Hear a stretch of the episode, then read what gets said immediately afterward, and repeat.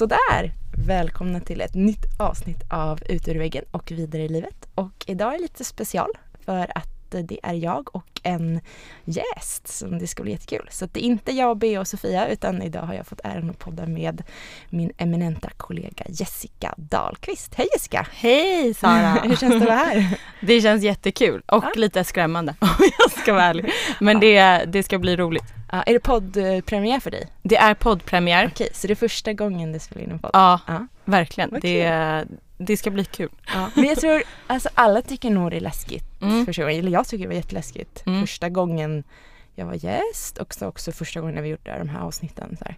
Ja. Sen brukar det släppa en bit in. Men man måste ge det några minuter innan man så här... Man måste bli lite vän med micken, tror jag. Ja, precis. Eller så här, typ glömma bort att den finns. Ja, exakt. Ja. För det Jag känner att du och jag pratar väldigt lätt när vi är bara vi två. Och jag vill att det ska bli så. Och jag tror att det kommer bli så. Om en liten stund.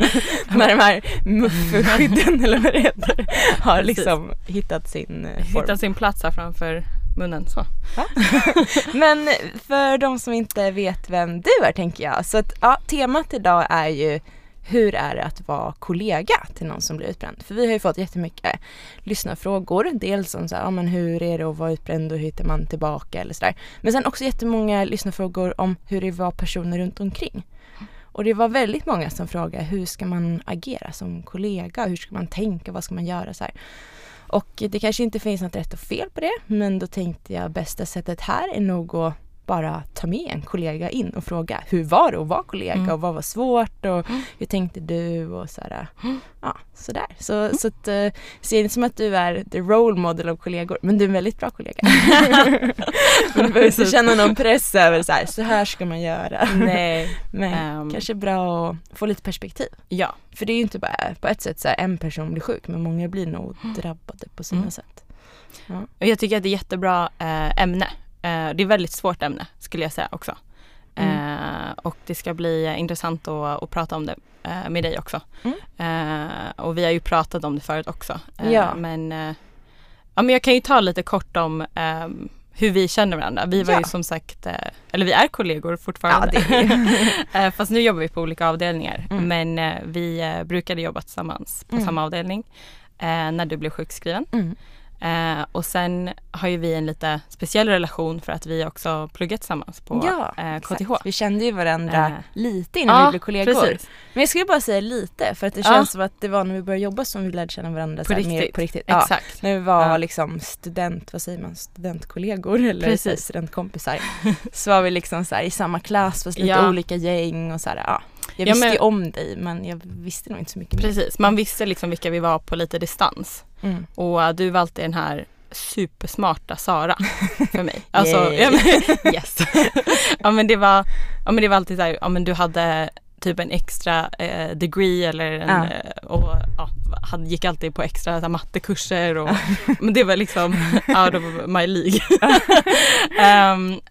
Men jag hade aldrig väldigt bra bild av dig och att du var väldigt smart. Och sen när vi sen när jag började, för du började typ någon månad tror jag innan mig på det var precis Northvolt. Innan tror jag. Ja, precis. Så vi visste inte, eller jag visste inte att du jobbade där när jag sökte jobbet och så vidare. Nej, och jag skulle liksom, min första uppgift när jag började på Northvolt var att bygga ihop ett team. Och så hade vi en massa ansökningar ute och jag sitter och kollar CV-högen och så bara: va? Jessica, det här är Jessica som jag pluggar med, gud vad kul! Så här. Och var ju jättepepp på det såklart. Sen så var det ju inte jag som skötte rekryteringarna då, för jag hade liksom inte börjat officiellt. Men jag peppade ju på bakom och bara: Jessica, vi ska ha Jessica. Så jag visste ju liksom att vi anställde dig, fast du visste inte om att jag skulle vara där. Vara typ min chef som du var sen. Men precis så. Vi pluggade tillsammans på KTH, design och produktframtagning. Tog examen samma år, väl? Eller? Jag tror. Nej, du skulle ju skynda mig. Du var ju lite smartare som sagt, så du skulle tog lite examen där, som jag haft hela livet. Inte fort fram ska det gå. Sen efter KTH så då jobbade jag. Nog med plugg. Då jobbade jag på Saab, försvarsdelen av Saab ute i Järfälla i 4 år. Och sen efter det så började jag på Northvolt. Mm. Mm. Bra beskrivning. Och om jag ska så här beskriva Jessica när vi pluggade, så var ju hon den så här coola i vår klass. Hon så här men du var ju med på alla de här spexen och dansa och liksom, du var väldigt bra på också så här skissa och göra bilder. Alltså vi läste ju design och produktframtagning. Så att, och det finns ju vissa skills som jag anser att så här, absolut man tränar upp dem, men det är lite också talang. Alltså okay. Som jag hade talang för att fatta ekvationer, så hade ju du talang för att liksom skissa och göra snygga grejer. Så man ville ju typ göra projekt med dig, för du vet att man inte kommer att bli snyggt. Alltså, och jag om man gjorde projekt med dig så visste man att det skulle bli rätt. Så lite beroende på om man ska räkna eller skissa, men nog en bra kombo. Ja, men det är alltid det jag tyckte var roligt. Alltså jag älskar ju att det här skissa och liksom det här estetiska också. Och det här ögat för alla detaljerna. Alltså det är inte alla som kan se att så här, vad ska man säga, det lilla extra eller vad man ska säga. Och det fanns ju det kanske en handfull personer i vår klass som hade det. Och sen fanns det ju många av oss, kanske lite inklusive mig själv, som inte ens kunde rita en jävla järnväg när man fick de här rita-läxorna. Ja, men alltså, perspektivkurserna. Hur många som skulle rita en hålslagare är fortfarande så här traumatiserad och skissa hålslagare. Gud, jag tror att jag ritade en så här vitlökspress. Alltså, jag tänker att det var liksom ett projekt att alltså, rita en vitlökspress i olika så här, vinklar och typ händer, så här, hur de liksom greppade den här pressen. Oh my God. Så du ritar handen med pressen också? Ja, exakt. Mm. Tid hade jag ju inte gått. Man ser framför sig så här, typ, hur man vill ha det och hur det blev. Det blir så här. Ja, men det är väldigt kul. Jag tycker om, som sagt, det här... Ja, men det estetiska i samband med det tekniska, liksom hur man får ihop den kopplingen. Så jag gillar ju liksom industridesign som ämne, verkligen. Ja, men det kommer jag märkas. Ja. Det var ju en sån del som jag såhär, men såhär, jag skulle vilja vara bättre på det än jag är. Men en av de grejer jag kanske såhär... om man bara prioriterar det man är bra på, så ser man alltid ut att vara bra på saker. Det är en sån sak som jag så här medvetet bara, men det finns en annan i gruppen som kan skissa. Då behöver inte jag göra det. Så, så. Men det är intressant, för just för ingenjörer också, så tror jag att det där alltid är ett sånt här svårt ämne som blir... Alltså antingen så tycker man att det här design och industridesign och det är väldigt fluffigt. Och att så här... Ja, men de vet inte riktigt hur det ska vara på riktigt. De kan inte riktigt räkna. Alltså det blir liksom antingen eller. Medans jag ser att det är väldigt viktigt att få till hela... Alltså jag ser det lite mer som ett system. Så här. Om man inte har det där lilla extra som får människan att så här, känna någonting extra för produkten eller vad det nu är. Och den som ska använda det, att den känner och ser och förstår produkten och hur den ska användas. Alltså om man inte... få med det, så blir det ingen bra produkt i slutändan. Så jag tror att industridesigndelen tycker jag är en lite så här glömd del ibland i ingenjörsvärlden. Men jag förstår vad jag menar, för att man vill ju undvika kanske att det blir som i byggbranschen, att det finns en arkitekt och en byggingenjör och de, så här, och de pratar inte. Nej, de förstår inte varandra. Så här. Det känns som så här, industridesign eller produktdesign, så möts det lite mer i alla fall. Men jag tänkte ju alltid att du skulle jobba med så här coola industridesignprodukter. Vi gör i och för sig coola saker det vi gör nu. Men det är ju lite mer kanske inte för konsumenter. Ja, man förknippar ofta med konsumentprodukter. Men precis. Det är ju... Jag ser det som att det är så mycket mer än det. Alltså det är egentligen för alla produkter som har en användare av något slag. Och i vissa produkter så är det en maintenance-personal eller en operatör som är användaren. Och i vissa andra produkter så är det väldigt tydligt liksom en konsument som går och köper någonting som den ska borsta håret med. Undrar vad det kan vara. Ja. Men bra. Men då känns det som att vi har fått en liten intro på dig. Ja, tack. Det blev väldigt så här industridesign. Det kommer alla tänka att du är en sån här som har så här svart polo och så här glasögon med så här svarta bågar. Och så har jag verkligen... Men vi kan beskriva Jessica ser, vi kan ju lägga upp bild på vårt Instakonto också, så man får ett ansikte på dig, var klart. Sure. Men jag och Jessica har ju blivit ihopblandade ganska många gånger. Det är kul så faktiskt. Vi ser likadant. Ja, vi kanske ska göra en sån ömröstning på vårt Instakonto så här, är vi lika, ja, nej. Exakt. Ja, men det är faktiskt kul. För det var ju roligt i början när vi var på Northvolt. Hur folk hela tiden kom liksom och tog på din rygg och bara Sara. Så bara, nej, det var Jessica. Ja, och tvärtom så här. Ja, Jessica, nej, det var Sara. Och så hade vi så här liknande typ, liknande hårfärg och glasögon. Ja. Och vi brukade ha så här brighta färger typ så här på våra kläder. Just typ det. Någon röd så här, blus eller någon blommig, så här, storblommiga blusar. Ja, verkligen. Favor här. Lite så här guldörhängen. Ja, jag tror vi har likstil. Eller jag gillar dina kläder i alla fall. Ja, jag gillar dina kläder. Så gillar varandra. Jag tänkte säga, vi hade kunnat ha samma kläder. Men jag har ju till och med en tröja som du har. Ja, just det. Så vi skulle liksom... Ja, men den som jag gav till dig. Ja, exakt. Fast jag har en likadan. Ja, exakt. Fast jag gav den för jag visste att du tyckte om den fin. Det var roligt. Men det värsta, det som var liksom kulmen på det här, det var ju när typ Björn, alltså din man, trodde inte han att jag var du en gång. Exakt när han kom till jobbet. För vi skämtade ju ett tag lite om, alltså när jag och du började på Northvolt så var ju det ett väldigt litet företag. Exakt. Vi började ju liksom i den här, när det verkligen var mini-startup. Och då skämtade vi lite om att så, haha, de blandar ihop de enda två unga tjejerna på kontoret. Att så här, det finns två unga tjejer, var det Sara eller Jessica? Och liksom skojar lite om det. Men sen så var ju min man Björn på kontoret någon kväll och så skulle han typ säga något till mig och så säger han det till dig och tror att det är jag. Och då så här, okej, men om min man blandar ihop oss, då är vi nog ganska samma. Ändå bakifrån tror jag att så här, vi är nog inte lika i liksom ansiktsformen. Nej. Men typ om man ser oss lite snabbt bakifrån så här, eller så här, lite profil bara. Då är det nog, vi har nog samma längd och sådär. Vi måste göra någon lookalike någon gång. Vi måste göra det. Klä ut oss till tvillingar eller något. Så roligt. Well. Well. Men vi hoppar till, jag tänker vi börjar lite och berätta typ. Det blir ju som din story fast du är kollegan liksom. Så att för att göra en rewind så finns ju hela min story som ett avsnitt som man kan lyssna på allt som hände och sådär.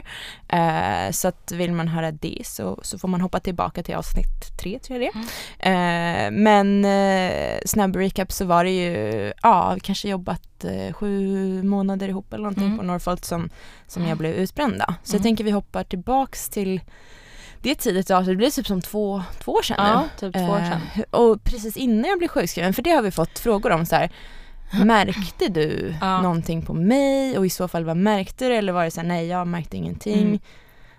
Men vi backar bandet och ser vad du minns men det från den tiden. Alltså, det är ju lite som en... Jag minns det bra och sen så minns jag det också lite som i en... i ett moln, eller vad ska man säga. Det är lite så här fussy också. Och jag tror att det beror på att jag själv också liksom inne i en väldigt stressfull period. Men om vi går tillbaka liksom 2 år, den första liksom, hösten vi jobbade tillsammans så allting började väldigt bra. Och alltså det var ju du var ju varit superduktig liksom på att bygga ett bra team och liksom vi jobbade väldigt bra tillsammans allihopa och det gjorde vi in i slutet. In i graven. Men in i väggen. In till väggen. Gjorde vi hela väggen in i väggen. Men jag förstår vad du menar. Alltså vi hade bra sammanhållning i teamet. Det var väldigt bra varm känsla liksom. Ja, det var ändå så här. Det var liksom väldigt utmanande projekt vi jobbade med. Men det var ändå liksom trevlig stämning. På något sätt gillade man jobbet. Precis. Men så det är liksom allting, det var ju och är det fortfarande, men då var det ännu mer en startup liksom. Så vi jobbade ju i ett team där du var liksom både som en chef och projektledare. Och jag var också, så vi växte ju hela tiden. Jag var ju en sorts teamlead efter ett litet tag. Just det. Tog det en månad så hade vi. Ja, så vi behöver någon som är teamlead här. Och så det var ju liksom vi var ju några stycken. Och nej men jag minns att så här under vintern där.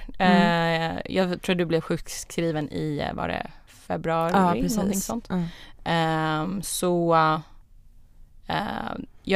jag märkte faktiskt inte så mycket förrän precis vid slutet som jag verkligen tänkte på det. Jag tror att det var kanske sista veckan till och med Ja, och då hade ju liksom redan blivit knäpp, eller vad ska jag säga. Alltså, ja, för jag minns precis. Jag märkte ju inget själv, Björn märkte ingenting, jag tror inte någon kollega egentligen märkte någonting. Nej. Antingen var jag bra på att hålla en fasad uppe, eller så hade jag liksom inte insett själv vad som höll på att hända. Men nej, sen så liksom snappade det till. Och då det var det verkligen jättetydligt. Precis, det snappade verkligen till, känns det som. Det var som att det var nästan som från en dag till en annan så blev du lite personlighetsförändrad. Mm. Och jag har verkligen analyserat det där efterhand. Verkligen. Jag bara, men Jessica, kunde inte jag ha liksom sett det här? Eller liksom, kunde man ha gjort någonting mer? Och alltså, jag kommer ju ofta fram till att jag... alltså det var lite som att vi var på ett så här rusande tåg tillsammans. Alltså att vi... alltså det var liksom svårt att se utanför det här tåget som så här, vi satt på. Och att... Ja, vi alla var ju liksom i sån fart. Liksom, precis, alla var i fart och det hände mycket runt omkring allihopa. Mm. Och du var ju den på något sätt som höll ihop allting. Och jag tror att du också har en tendens att så här, ja, men du håller ihop saker, men så här, du kanske också inte så här, säger ja, men till oss så här, att det är så dåligt som du faktiskt mår. Eller, jag kan tänka mig att men du så här, ja, men, kanske ville så här, verka lite situationen också. Som du sa, att så här, jag skulle vara lite, eller jag var ju chef för alla också, ja, men, där, precis, i teamet, så här, och verka lite kände stark, liksom, ett sånt ansvar. Och så här, ja, men om jag säger att jag faller, då kommer ju då faller allting. Så här. Alltså, jag kände ju kanske ett en högre ansvar. Och att jag inte, alltså idag är ju inte jag din chef längre, nu har jag bytt avdelning och så här. Och då tror jag vi har en mer så här kollega-vän-relation. Medan då, även ifall jag hade dig som vän också, så var det ändå lite någon typ av liksom chef-medarbetare-relation. Och då tror jag man har då får man automatiskt lite ett filter. Ja, men det tror jag att eller hur har... tänker du idag? Du har ju liksom du är teamlead och har massa personer du är ansvarig för. Jag tror att det är faktiskt svårt. Jag tänker på det ibland, men generellt tror jag att jag som person är ganska transparent. Eller liksom att jag så som jag har inte jättemycket filter. Jag tror att i vissa situationer så ska man nog vara lite mer filter än vad jag är. Men jag liksom har en känsla av att man får ut jag får med mig teamet bättre om jag inte så här, filtrerar saker. Så tänker jag ofta. Men sen tror jag att i vissa fall som man också kanske vill skydda teamet liksom uppifrån. Och det tror jag att du gjorde ganska mycket. Alltså att du liksom du värnade väldigt mycket om att så här, vi i ditt team skulle må bra. Jo, men det tror jag och, var viktigt för mig. Du liksom var i en sån situation som gjorde att du hade massa teammedlemmar under dig som också liksom var nya och så, och teamet växte samtidigt som du hade alltså folk ovanför dig som, och du hade liksom kund och du hade, ja men det var många väldigt interface och det var väldigt mycket press från alla olika håll. Och jag tror att liksom en grej kan vara att du var ensam i det lite grann. Ja, precis. Det fanns ju inte några andra chefer just då. Så det var ett startup och det växte och det var liksom inte rekryterat in det. Nej, men precis. Så dels var jag ju liksom chef för fler än vad jag borde varit på pappret, eller vad jag ska säga. Sen så fanns det inte så många att så här, dela. Alltså, jag var liksom själv i ett lager. Ja, exakt. Säga. Och sen fanns det många ovanför och många under. Precis. Typ så. Ja, men lite så. Och det som känns väldigt... som man tänker sig startup så här, innan man har fått alla de här skyddsnäten och alla strukturer i organisationen och sådär. Så ja, det låter ju hemskt, men det är lätt hänt då, kan jag tänka mig. Ja, det är nog en vad ska man säga, knivig eller dum situation att vara i. Eller det vet jag ju nu, att så här, den situationen skulle jag aldrig sätta mig igen. Nej. Men det är också ganska ovanlig situation på gemene företag. Ja. Jag tror att det var en lite speciell sits man hamnade i. Det tror jag också. Men sen som sagt minns jag sista veckan där. Och det, jag tror att du berättade om det i ditt avsnitt också, men vi hade liksom ett, ja men det var väldigt mycket utmaningar med liksom projektet som vi jobbade med och jag märkte på dig att just under den veckan. Jag tror att du till och med hade liksom varit på en liten semester, eller det var, du hade varit ledig någon vecka. Och så man tänkte att du skulle komma tillbaka och vara så här, ja, men energifylld. Ja, precis, har laddat batterierna. Ja, och så men kom tillbaka, så var det okej, men sen så var det, tror jag, veckan efter som jag märkte att du, alltså det fanns liksom noll energi. Mm. Det var zombie, verkligen. Ja. Men, alltså det var verkligen skrämmande. Ja. Och det trappades upp liksom, för det blev så här värre och värre. Och jag tror när jag blev så här, för jag såg att du började liksom gå långsammare på kontoret. Alltså du var vanligtvis väldigt mycket uppe på benen och liksom så här, du hade så här glimten i ögat och liksom energin bara sprudlade. Vanliga Sara. Men jag minns då att det blev liksom en annan hastighet. Den liksom sjönk. Ja, och du nästan så släpade så här fötterna efter dig. Och du såg tröttare ut. Och liksom mer, ja, men bara som att du inte hade så mycket att liksom ge. Och jag minns den situationen som var när jag så här, okej, men det här nu, alltså nu är det verkligen någonting som inte står rätt till. Och för jag började liksom fundera på typ om det hade hänt någonting på hemmaplan, alltså så här, om någon hade dött eller om någon liksom, det var någonting alltså superhemskt som hade hänt dig. För jag kommer ihåg att vi stod och du och jag stod vid en vid en whiteboard och liksom skulle skriva upp så här vad det var kvar att göra på det vi höll på med, som liksom en så här tasklista. Och jag kommer ihåg, jag var jättestressad och det var mycket att göra. Alltså jag bara, okej Sara, nu så här ska vi typ kolla det här. Du bara, okej. Och sen så kom du dit och du började titta på den där whiteboarden. Och alltså du stod och stirrade på den där och sa inte ett ord. Ja, det här minns jag. Och det var så obehagligt. Det var så konstigt. Ja. Kommer du ihåg det här? Ja, det kommer jag ihåg. Jag minns inte exakt vad det var liksom beskrev eller vilka personer som var med, var klart. Men jag minns att jag tror vi satt i så här öppet landskap typ. Ja, och så var det mot en vägg så här. Och det var du och några till i ditt team. Jag tror att den här situationen jag tror att det bara var du och jag. Okej. Eller så bara till och med det då, tänk att vi bara var i en bubbla för. Men och att jag kunde inte få ur mig någonting. Nej. Alltså det var som att så här, min hjärna hade gett upp. Den orkade ingenting längre. Nej. Och då blev det som att man blev paralyserad på något sätt nästan. Ja. Så att det var inte ens att det så här, fanns lite dåliga idéer. Det var liksom ingenting. Det fanns ingenting. Nej. Och det är väldigt ovanligt, för annars är jag en person som alltid har en åsikt. Till och med i andra personers jobb som inte ens jag ska göra.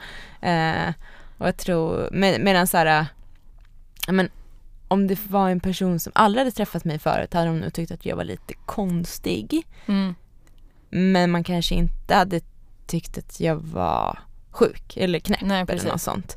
Men har man träffat mig innan, så då var det så här, vad fan har hänt? Så ja, men som om någon hade typ, kanske lobotomerat hjärnhalvan eller något. Jag vet inte hur man blir då. Men det fanns ingen liksom, det fanns inga kopplingar i hjärnan. Det fanns inga kopplingar, nej. Och jag kommer ihåg att vi började med, alltså som sagt, jag visste ju under den här perioden, eller veckan, att ja, men Sara verkar ha en väldigt dålig vecka, eller liksom det är alltså hon verkar vara riktigt nere. Sämsta veckan i mitt liv faktiskt. Ja, men absolut. Sammanfattar det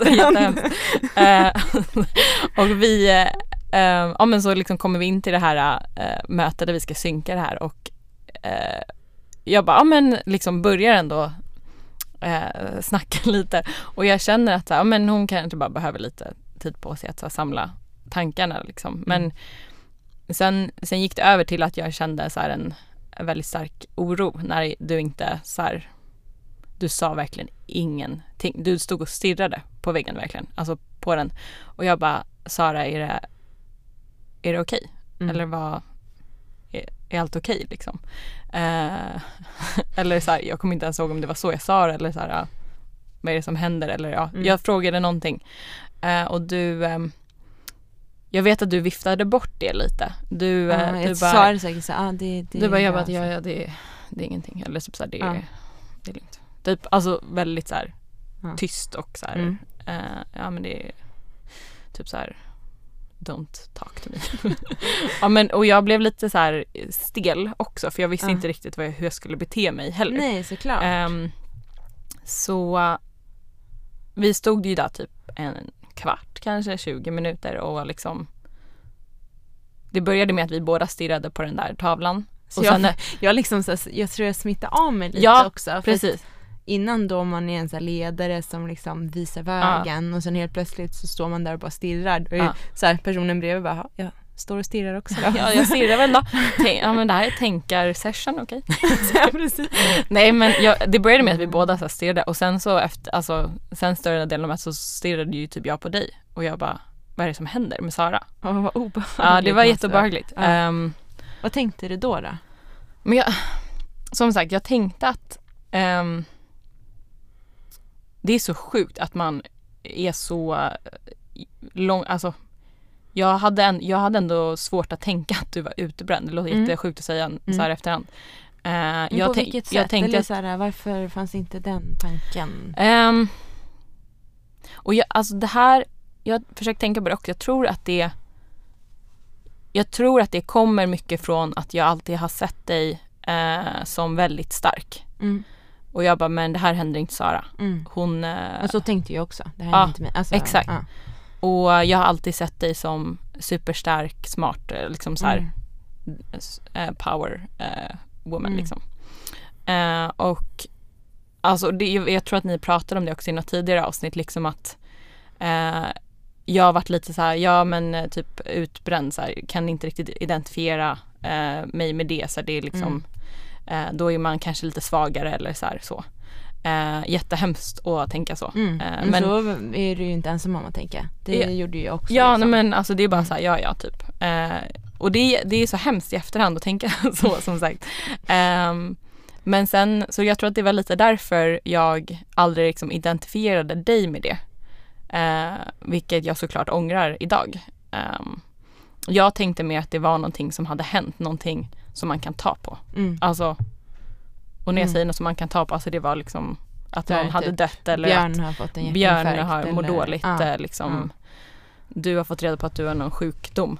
Ja, så här, jag har cancer. Det var lite som, men du kanske gick och väntade på att jag skulle klicka ur med något också. Exakt, jag bara, att, men snart kommer det liksom. Ja, precis. Och ja, sen tror jag att det är... jag kommer inte ihåg vad som hände riktigt resten av den där dagen. Jag tror att jag gick och frågade dig igen hur du mådde. Och att du viftade bort det lite igen. För minns att jag fick den frågan väldigt många gånger den här veckan. Vilket inte är konstigt, för att jag var ju helt liksom wacko. Och att jag var så här, nej men... Det är okej, Sara. Eller folk frågade typ om det var något särskilt. Nej, det är lugnt, sa jag hela tiden. Och jag förstår att så här, det måste vara svårt, för att jag närmade ju mig inte ämnet själv på något sätt. Eller, och jag visste ju inte själv, och du visste inte själv heller. Det var den stora grejen. För man kanske som du då kan tänka mig, försöker sätta mig in i din situation, men gick och väntade på att jag liksom skulle säga, ja men jag har cancer eller min mamma har dött eller någonting på jobbet också kanske som man så var stressad över. Och typ kanske att man började gråta eller liksom, det var något tungt man gick och bar på. Men jag visste inte vad det var. Jag fattade inte själv varför jag var så. Nej. Så att, ja men då är det ju svårt att klicka ut sig. Ja men precis. Och det, jag kan tänka så här efterhand, när man såklart är jätteefterklok, så tänker man att det är så synd att man lät det gå så långt. Alltså att det behövde bli så att man förstod först när du liksom blev typ en zombie. Alltså varför kunde man inte ha liksom... jag vet inte, pratat mer om det innan eller liksom tagit upp det, för det var ju, vi pratade ju mycket liksom, och vi kollade ju läget liksom så här, men typ hur läget, hur går det idag, så här, och sånt som jag tror också är typ nyckeln till alltså att man håller sig liksom flytande, eller vad man ska säga, att man har kollegor som man kan prata ur, eller prata av sig med och känna liksom att man är där tillsammans. Men jag tror du har lite, alltså, hållhaken på det innan. Att så här, du och jag pratar ju ofta, fast då var det ju ofta att jag ville höra hur det var med dig.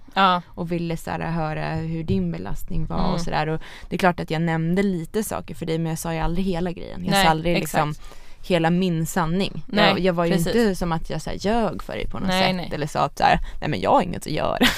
Du fattar ju vem som helst.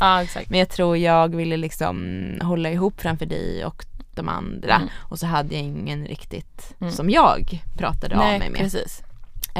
Och då är det ju svårare.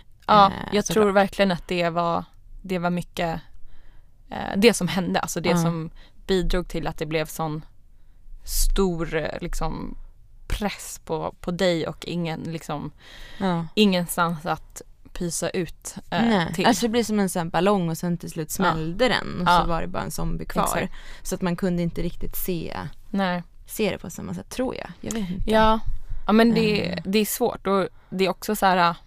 Men och så tänker jag det här med att du hela tiden går tillbaka till att lite så här retro och efterklok. Vad skulle man gjort då? Skulle man sagt något så här? Hur är det som kollega? Alltså när det väl hände sen, hur kände du? Liksom, jag skulle gjort någonting, jag skulle sagt någonting, eller när det hände sen. Eller hur ska vi säga att det hände? Hur fick du reda på att jag... För du var ju borta sen. Jag tror att det här till och med var dagen efter som vi hade stirrat på den där whiteboarden. Och då kom inte du till jobbet. Jag skickade ett sms till dig, tror jag, och frågade hur du mådde. Känns så här, som en dum fråga. Hur mår du? Och sen på den kvällen så ringde alltså chefen då över dig till mig och sa att vad som hade hänt, att du hade blivit sjukskriven. Men då visste vi inte hur länge eller liksom. Nej. Och det visste ju inte jag heller då. Nej. Liksom. Eller jag tror jag sa så här, jag kanske blir hemma en vecka, kanske 2, tror jag sa då. Just det. Och jag vet att när jag fick höra de orden liksom, så tänkte jag, alltså man känner sig lite dum. Man känner sig lite så här. Känner du dig dum? Ja, men man känner sig lite så här, men för det är, man får inte en chock. Samtidigt som man, som jag berättade precis, så har man gått och så här förnekat att det är så. Jag fattar. Och sen får man, det är så. Och då blir det så här, men det kunde man ju förstå typ. Så. Alltså det blir lite som att man så här hoppar av det här rusande tåget och bara så här ser det lite utifrån. Fattar, så att istället för att bli så här, vad har hon? Så blir du så här, men det är klart som fan hon blev det. Ja, exakt. Och då faller alla bitar på plats. Och så bara, men gud, varför? Ja, men då förstår jag hur du såg på det. Liksom. Ja, men och så här, man känner att, eftersom också, jag tror att alla egentligen kollegor känner det som jobbar nära någon som blir utbränd, att man, eller jag kan tänka mig det i alla fall, att man känner en sorts skyldighet, alltså det blir som att man känner någon sorts skyldighet i det hela, för att man var där också. Och att det som är hjälpen ofta, som jag tänker, det är ju som jag sa, det är att man har liksom kollegor omkring sig som man kan liksom prata ut med om allting, och man känner att så här, man inte är i det ensam. För just, och det är det som jag känner själv också, att de gånger som jag känner mig att jag är ensam i någonting, det är ju då man får den där jobbiga stressen. Men jag tänker, du var ju ändå inte, jag ska säga, för det kanske är tufft när man är chef och så blir någon utbränd, att då känner man ett väldigt stort ansvar i efterhand, för att man har ju faktiskt ansvar för den personens arbetsmiljö. Men jag tänker, som kollega har man ju egentligen inte det. Nej. Alls. Fast man bryr sig ändå människor. Ja, alltså, så det är en sån här blandning på något sätt. Exakt. Att det är inte så här att jag hade ansvar för att du skulle må bra. Nej. Alltså på pappret liksom så. Men jag ser ändå någon sorts här medmänniska, liksom att man bryr sig om kollegorna såklart, och just för att vi var i det här liksom, tillsammans på något sätt. Men vi var ju väldigt tajta kollegor under den här tiden. Verkligen. Man kan säga. Alltså, vi var liksom ett väldigt sammansvetsat team. Vi hade bra koll på varandra och vi jobbade mycket och vi jobbade nära ihop. Ja. Och ja, men då blir det exakt en annan situation tror jag än att man har någon sån kollega i en periferi. För det är som att man liksom gör ett man gör ett skolprojekt eller man gör ett projekt, man liksom går in i någonting tillsammans som ett team och så vill man att alla ska komma ut helskinnade på andra sidan. Mm. Och nu kändes det som att vi inte lyckades med det. Alltså liksom att vi tappade dig då på vägen. Jag trillade av tåget. Och ni bara, hej då, vi kör! Vi har lite bråttom. Ja, men på riktigt så typ kändes det lite så. Ja. Och det, ja, det var ju väldigt tråkigt såklart. Att det behövde gå så långt. Hur var det sen då? Så här, första tiden där jag var hemma. Var det liksom... för jag tänker det var ju fler än du som märkte att jag var konstig. Var det så här, tror du, självklart för de andra i våra team också? Eller var det någonting, jag tror att... säga så här, var det någonting som ni pratade om eller berörde? För det är inte som att säga det gick obemärkt förbi. Jaha, jag märkte inte att de blev sjukskriven. Ja, men jättebra fråga. Jag tycker väl vi som jobbade väldigt nära dig, vi var ju alla så här efteråt, ja, men lite som jag också så här, att man var väldigt ledsen för att det behövde gå så långt. Man förstod varför det hände. Man såg det hända nästan, fast man inte riktigt insåg det. Jättekonstigt att säga så, men någonstans så är det ändå så jag måste beskriva det. Men hur var det sen då, när jag liksom skulle komma tillbaka? Minns du någonting av den tiden? Och ja. Hur tänker man då som kollega? För det har vi fått många frågor om. Alltså att många kollegor tycker det är svårt att veta hur man ska göra när den som är sjukskriven ska komma tillbaka. Så här, får man prata mer om? Får man inte prata mer om? Får man fråga hur de mår? Eller det är känsligt? Och så här. Men det där det är en jättebra fråga. Jag tänkte ju, från mitt perspektiv var det liksom mycket kommer Sara ens vilja... Är hon på den nivån att hon inte ens pallar prata om någonting som har med jobbet att göra? Alltså hon kanske inte ens orkar se en person som hon jobbade med. Eller liksom ens får det framför sig igen. Så jag tyckte det var svårt av den anledningen att jag visste inte på vilken nivå du var i din återhämtning. Jag vet att vi smsade lite alltså under tiden, för det var lite osäkert hela tiden hur länge du skulle vara borta. Så, och det är det ju ofta, alltså, så här, och det är väl det som är det svåra, att det är ju inte som när någon liksom är borta av andra anledningar. Nej. Man vet ju inte hur lång tid man behöver. Exakt. Och det tyckte jag var också jobbigt på ett sätt, när jag fick så här väldigt fina sms som jag är jätteglad över i efterhand, men där och då när jag fick dem så kände jag en sån förpliktelse av att svara. Ja, men precis. För folk frågar liksom så här, hoppas du mår bättre, kommer tillbaka snart. Och jag ville ju ge dem en känsla av hopp. Så här, jag svarade alltid att jag mådde bättre och att det går lite långsamt och jag är snart tillbaka. Fast jag mådde ju inte alltid lite bättre. Nej. Alltså jag kanske till och med mådde sämre en veckan innan. Så här. Ja, precis. Men det ville ju inte. Så här, bara, nej, men livet går ut för, ha det bra. Hej då. Så det är ju alltså, jag känner för att bara ge upp. Ja, nej, men för det tyckte jag var svårt. För jag kunde tänka mig, för jag vet ju själv ibland, alltså om man har typ så här 100, jag har många fler, olästa mejl och liksom 10 sms som väntar, Messenger, alltså det hela faderuttan, missade samtal. Jag blir stressad av det också. Och om någon som är utbränd då och typ skicka massa sms. Ja, jag känner väl mer att så här, så som jag tänkte på det var att ja, men jag kan skicka alltså något typ lite peppande sms som inte låter så, alltså ingen så här hoppas att du kommer tillbaka snart, utan mer så här, ja, vi tänker på dig, hoppas att du mår bättre. Eller liksom. Men jag tror man ska inte undvika kontakt. Det är jättefint. Ja. Och nu i efterhand när jag är tillbaka så minns jag ju alla sms jättemycket. Och alla personer som skrev någonting med mig har ju någonstans här lyfts lite hos mig. För att jag vet att de brydde sig om mig som person och inte bara mina prestationer. Exakt. Sen är det inte som att så här, de som inte skickar med sms hatar nu. Det vill jag att ni ska veta. Jag är på min blacklist. Nej, verkligen inte. Det tänker man ju inte ens på. Men jag minns ju en del ord som var så här, vad fint. Men när jag läste det där och då så vart jag ju ansträngd. Men jag tror inte att det är liksom, det är inte ens kollegas ansvar att tänka jag ska inte skicka ett sms för det blir en ansträngning av. Tvärtom, det ska man absolut göra. Ja. Och sen så är det ju liksom upp till en själv att kunna, alltså att kunna ta emot ett snällt sms och bearbeta det. Det är en grej man måste lära sig. Ja, exakt. Så från ditt perspektiv var det inte liksom jobbigt att få sms, eller det, i den stora bilden så var det... Ja, precis. Om jag tar hela allting och tittar på det bakom så var det jättebra. Ja. Men ibland där och då var det väldigt ansträngande. Ja. Jag vet att ibland ville jag inte ens läsa, utan då så fick Björn läsa dem. Såhär.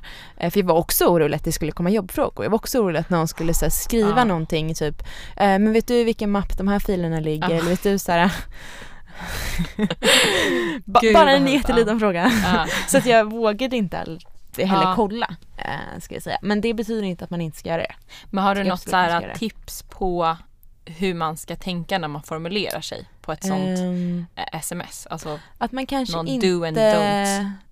Alltså, egentligen vill jag säga nej, för att då så blir det en spärr. Blir det och så tänker lager, man, liksom. Alltså så kollega bygger man upp en prestation hur man ska skriva ett sms. Liksom. Jag tror det är viktigt att man som kollega får ur sig det man vill få ur sig. Man är ju också människa med behov och man kanske vill fråga hur de mår och då får man göra det. Sen kanske man inte får ett svar. Jag tror det är viktigt, men om man vill ha lite tips så kanske man ska tänka att det ska vara väldigt kravlöst sms. Alltså det är så enkelt så att det inte det behövs svaras på. Man kanske inte ska fråga hur typ, mår du? Nej. Vet du när du kommer tillbaka? Har det blivit? Inga frågor helst. Nej. För frågor känns som att man har en förpliktelse att svara. Istället det är kan man skriva hoppas du mår lite bättre.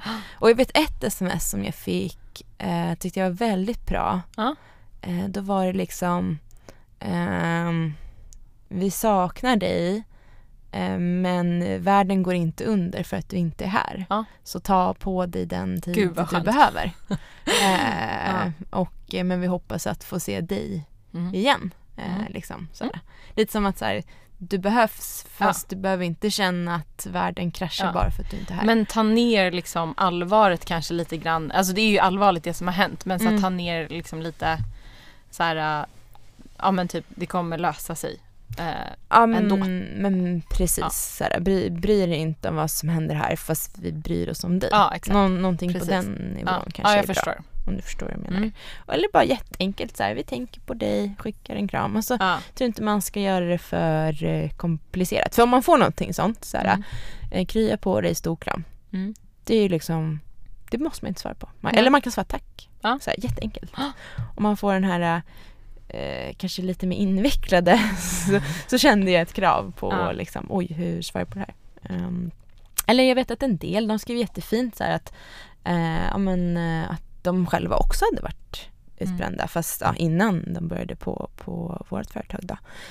Och berättade lite om det bara och sa så här, sen är det på benen, tar gärna en fika eller någonting så kan vi prata om det så här. Och det var ju bra för då kände jag mig inte så ensam.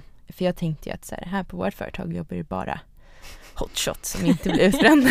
Men har vi ju kommit lite fram till den här podden att det kanske är de som blir det. Det kanske är de som blir det, precis. Men kände du att ville man, när du var utbränd under de här veckorna och var hemma, kände du att du ville prata med folk? Eller hur kände man? Ville man liksom vara helt isolerad eller ville man få kontakt med människor? Jag tror inte man bara ska gå på sin vilja under den här perioden. Nej. För att min vilja kanske inte var så bäst sund. För dig. Nej, exakt.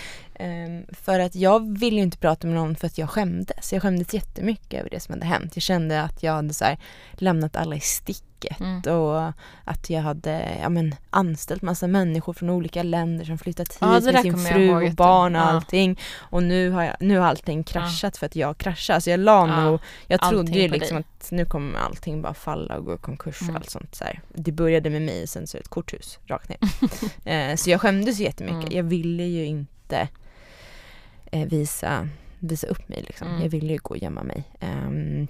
Så sett till min vilja så vill jag ju inte liksom jag ville ju att folk skulle glömma bort vem jag var, att jag liksom att jag kanske skulle ha cancer och dö och så fick jag vara en martyr och så kom ni ihåg mig som en glad person. Inte att liksom ni skulle minnas mig som en svikare.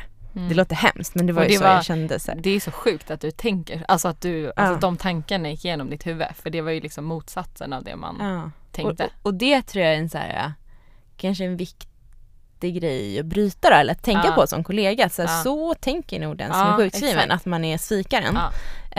Och att om man som kollega liksom vill skriva någonting eller säga någonting, så kan man ju alltid rikta det åt det hållet. Att så här, du ska inte, för det vet jag att någon sa till mig så här, du ska inte känna att du ska se, för de såg nog att jag skämdes också så här, du är inget att skämmas över. Nej, verkligen så här, inte. Så det är nog en bra grej att säga.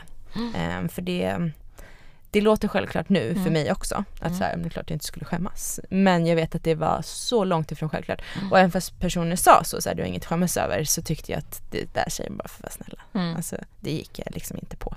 Jag är för smart för att gå på något sånt helt enkelt. Ja, men jag förstår vad du menar.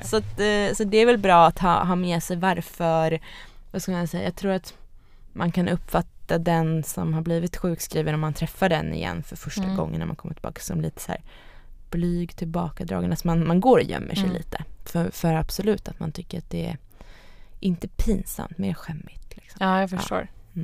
Men var det för dig att du kände att så här, allt som hade med jobbet att göra var, alltså ville du inte se till eller ha med att göra? Ja, men lite så, men inte att det kanske stressade mig, utan mer att jag liksom kände att jag blev påmind om mitt misslyckande. Ja, jag förstår. Så. Sen så hörde jag och läste om att man kunde utveckla så här arbetsplatsfobi. Och att då vågar man inte ens gå i närheten av sin arbetsplats, eller vågar inte, handlar inte om, man får panikångest av att så här, gå nära ens liksom. Och att det kan bli väldigt allvarligt. En del människor åker liksom jättelånga omvägar varje dag för att inte behöva åka på samma sätt som man gjorde till sin förra arbetsplats och sådär. Så att det vart jag rädd att jag skulle utveckla, man blir så här rädd för allting, så då försökte jag komma på någon så här bra strategi. Och så vill jag väl inge mig lite. Någonstans så här, skämdes jag jättemycket och kände att nej, nu ska jag bara lägga ner och liksom aldrig göra någonting mer igen i livet. Samtidigt så fanns en sida som ville inge mig själv lite hopp. Och då ingick det i att så här, ja, men jag kanske ändå, det kanske finns någon väg tillbaka, men det måste vara i jättesmå steg. Så att det första jag gjorde var att du och jag tog en fika. Ja. Men det var ju inte ens på kontoret. Nej. Var det något av det första som... Det var det typ som var det din första jag gjorde som var kontakt. Återhämtnings... Eller inte men så här... Så väg första tillbaka kontakt, kan man väl säga. Ja, men absolut, det var det. Jag hade ju liksom skrivit något mejl till min chef och till våran HR-person och skickat någon så här uppdatering på sjukskrivningsintyg, men utöver det ingenting alls. Och då kände jag så här, nej men... Och jag tror mycket var att jag gick runt... Alltså jag ville typ stilla min oro. För jag tänkte att allting föll där också. För jag hade ju liksom, min mail var avstängd och min jobbtelefon var avstängd. Alltså, så jag hade ju, jag tror till och med HR så här, tvångsbytte lösenordet på min mail så att jag inte kunde logga in. Så jag kunde inte få reda på hur det gick. Nej. Och då tror jag att jag gick runt oroa mig också över att så här, ni hade det jättejobbigt och att allting bara föll och att så här, det var kaos. Så det enda jag såg i mitt huvud var ju hur ännu fler varit sjukskrivna. Det var på kaos och det var liksom inbördeskrig. Ja, men jobbet var ju så stor del av liksom livet och precis, din vardag då. Precis, det hade varit en så stor kaka av mitt liv. Så att, och jag brydde mig om personerna som var där. Jag tror det minns jag när jag pratade med en kollega som sitter i vår ledningsgrupp. Han var inte liksom min så här, chef på något sätt, men han hörde av sig och ville höra hur det var. Och att det första jag sa var liksom så här, att jag frågade hur teamet mådde, hur det är med dem. Men det är du som är sjuk så här, varför frågar du dem mår? Och så bara, ja men det måste vara jättejobbigt för dem och så här. Och det tyder väl någonting också på varför jag blev sjuk. Ja men alltså, precis, det visar mycket på vem du är som person liksom, att teamet gick ändå först för dig och att du liksom skulle ställa upp liksom, tills du dör typ för teamet. Lite så kändes det som. Så var det nog absolut. Och att det fortfarande var så att så här, nu ringer jag ju för att fråga hur det är med dig så här, och det är det vi ska prata om. Liksom. Och det enda jag ville veta var att ni levde. Typ. Alltså, som att så här, vi var på någon flott ute till havs och jag hade trillat över bord. Och så kan jag ringa till flotten och bara, är ni kvar på flotten eller? Ni har också trillat ner. Så här, bara, vad spelar det för roll? Ska jag komma och rädda dem? Du är liksom på havsbotten. Alltså, det är så här, du kan ändå inte göra någonting. Så, jag vill bara veta. Exakt. Och det var därför jag tror mycket så här, varför jag vill ta en så här fika med dig också, för att så här, typ se till led. Så går det. Bara, are you alive? Men jag förstår. Men jag blev väldigt glad när du skickade ett sms och frågade om vi skulle ses. Och nu ska vi se vad det här typ efter kanske en månad. Jag tror något. Gud, det känns typ som att det var 3 månader. Tiden gick så snabbt. Men ja, exakt. Och det gjorde vi, det var ju, jag blev jätteglad. Men jag var också lite så här, det var svårt att veta vad jag skulle mötas av. För jag vet ju bara hur jag såg dig senast vi sågs. Och det var ju liksom oroväckande, minst sagt. Men sen sågs vi. Och jag kommer ihåg att du absolut var ju piggare än... Vad är det? Ja, du var piggare. Bra. Men absolut inte så som du är idag. Nej. Men man såg att du var liksom dränerad på energi, kan man säga. Och liksom lite långsammare i hur du pratade och liksom mer så här eftertänksam och så här, inte alert på samma sätt. Men jag tyckte ändå det var väldigt starkt av dig att så här... För jag kommer ihåg att vi pratade också om vad vi skulle ses, så att vi skulle ses någonstans där det inte var så mycket folk och så mycket ljud och ljus. Och så här. Det var en jättelång gravlista. Ja, men det var så här, jag tyckte det var bra att du var tydlig med det. För det, alltså, för mig spelar det ingen roll. Jag vill ju bara träffa dig. Så vi såg på något så här Espresso House, tror jag. Lite mindre ställe. Och, jo, men just det här kommer jag ihåg, för först föreslog det ett ställe. Och sen så var du lite sen och jag var jättegod tid, för det här var ju liksom det enda jag skulle göra på en hel vecka. Alltså såhär, på onsdag ska jag träffa Jessica, glöm inte det. Alltså det var så liksom. Men det här var såhär någonting du såhär klämde in mellan jobb och äta middag, som en vanlig människa gör. Liksom. Och att gud, vad hemskt, kommer så här rusande från livet. Ja, men det är så intressant, för att man lever i så olika världar. Och så måste det ju få vara, såklart. Men jag minns att så här, jag gick in på det där stället som du typ föreslog och bara, oh my god, vad mycket musik det var, mycket människor fick lite så här panik och bara, nej, det här går inte. Så då bara gick ut, och jag var ju typ så här 20 minuter tidigt kanske. Så då så här, gick jag längs hela gatan och hittade något ställe som var jättelugnt. Här ringer människor, så bara skrev till dig, jag gick hit istället, typ, det var fullt. Det var fullt. Jag skyller på det. Ja, precis. Ja, men det var bra. Nej, men jag kommer ihåg att vi satt där typ i någon 1-2 timmar och bara snackade om typ vad som hade hänt lite. Men kände du att du kunde prata om det då, eller vara ärlig, eller kändes det som att så här, men gud, ska jag säga det här till Sara, det kanske belastar henne, eller? För jag kände att jag la ett jättestort ansvar på dig, och att så här, gjorde du? Ja, jag tyckte det var jättejobbigt att fråga först, för jag bara, men det är ju inte Jessicas uppgift och liksom... Men alltså fråga vad då? Fråga hur vi mådde eller vad som hade hänt? Nej, jag tyckte det var jobbigt att fråga om vi skulle ta en fika. Jaha, tyckte du? Ja, för jag tänkte att så här, men då är det liksom, dig lägger jag allt ansvar på, att så här, du blir en del av min rehabprocess liksom. Alltså, att så här, men det är ju inte Jessicas jobb, varför ska hon behöva sitta med någon halv zombie och känna ansvar och liksom. Ja, men vad intressant att du kände så. Det tyckte jag var jättetufft, tungt, och sen så bara, men ja, hon får väl säga ja eller nej själv, jag måste göra det här nu. Och att så här, du var väl den personen också som jag liksom var närmast personligen, alltså av alla de vi jobbade med. Men jag kände ändå ett ansvar över att så här, du skulle behöva dra i det. Men det är intressant, för jag såg det aldrig så. Jag tänkte mest att så här, jag tyckte du var väldigt modig, och liksom, jag blev glad att du reachade out till mig. Ja, men vad bra. Men då kan man väl säga det också, att så här, om man är orolig som sjukskriven, att så här, våga fråga en kollega.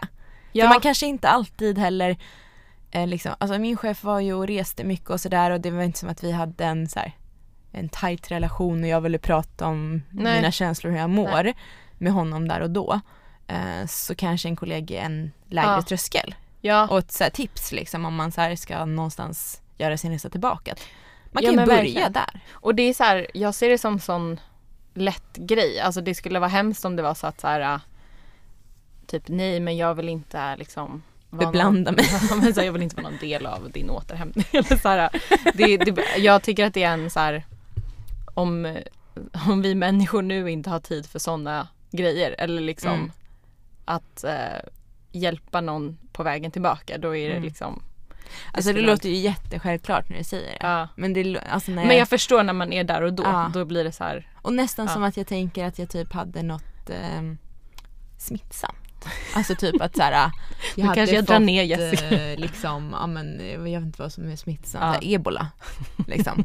Och så om vi tar en fika, kanske Jessica också får ebola. Bara, nej, men det är inte smittsamt. Jag bara går därifrån helt så här dränerad. Nej, men jag minns det som att jag blev alltså jag blev glad för att du alltså hörde av dig till mig. Och jag ville ju också veta väldigt mycket hur du mådde, såklart. Mm. Ja, såklart. Så om jag går och tänker på hur ni mår, så går ju säkert ni och tänker lite då på så här, men hur är det med en egentligen? Exakt. När man inte har hört någonting. Och liksom, ja. Men sen tror jag att så här, det som var svårt när vi satt där och pratade när vi sågs, det var nog lite det här som du var inne på. Typ hur ärlig ska jag vara med så som vi har det på jobbet just nu? Mm.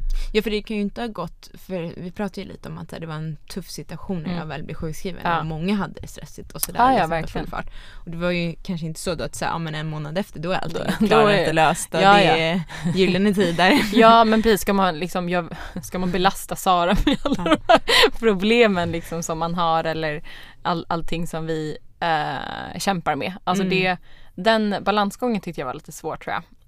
Och veta. Ja, men när du frågar liksom, men hur går det nu då? Och man bara, jo men och sen, det är intressant, för båda har ju en utmaning. För jag minns också den fikan som ganska stel. Alltså för nu alltså när vi ses, en, absolut. Ja, precis. Alltså nu när vi ses så kan det ju gå 2 timmar. Och sen så bara, oj, måste jag jobba lite.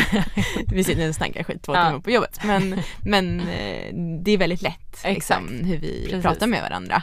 Men då minns jag det som väldigt... Alltså den fikan måste vara det stelaste samtalet vi har haft någon gång. Det måste det vara. Ja. Förutom när vi stirrade in. Ja, förutom den väggstirrningen. Ja, den får du med. Fikan, för att precis som att du har svårt att svara på frågan hur går det, har jag svårt att svara på frågan hur mår du? För när du frågar mig hur mår du, så kommer ju inte jag säga, nej men jag funderar på att ta livet av mig, jag vet inte vad jag ska göra om mig själv. Men varför skulle... Eller... För jag vill ju inte liksom lägga det på dig. Ja. Att så här, oj, hon är jättedepressiv, hon mår skitdåligt. Det är så sjukt att jag vill inge dig hopp på något sätt. Så, här. Så jag har absolut att jag hade en så här fasad och liksom försökte se lite gladare ut om jag kanske var. Och så här. Samtidigt så det kanske fick mig att må bra för stunden. Att, så här, lite så att man... den veckan, så det enda jag gjorde som var en aktivitet liksom, var att jag så här, tog på mig lite finare kläder och lite smink, åkte in till Slussen och tog den där fikan. Och det kanske var jättebra för mig och mitt mentala mående. Och att inte gå in på alla detaljer hur jag mår, även om, jag vet inte. Men det blir väl kanske, det kanske blir lite sunt, om en lagom sätt att börja komma tillbaka. Det behöver kanske inte vara som, det kanske får vara stelt då. Det kanske inte behöver vara så himla så här, helt ärligt och transparent. Men, precis, och liksom... kanske bättre en stel fika än ingen fika. Precis. Så kanske man ska se på det. Exakt. Och jag visste ju att så här, när jag kommer fråga dig hur det går, som du säger att allt går bra, kommer ju inte jag tro på dig. Och när du säger att det är jobbigt kommer jag få lite panik. Så jag visste att det här var så här, jobbigt för mig också. Exakt. Lite som att så här, men jag tror det är så här, samma roll fast på olika sätt. Samma sak som när du frågar hur mår du? Så kanske om jag säger det är skitbra, så kommer inte tro på mig. Just det. Samtidigt som om du får höra att jag mår jättedåligt, så det är väldigt jobbigt för dig också. Alltså, så hur man än gör det så blir det lite tufft. Exakt. Men om man undviker det så blir det värre, tror jag. Ja, men verkligen. Jag tror inte man ska lägga så mycket så här vikt vid det. Alltså, jag förstår ju att du alltså, hade en liksom stor analys i ditt huvud innan du skickade det där smset till mig. Och jag analyserade jättemycket när jag fick det, såklart. Och liksom, ja men typ vill hon veta...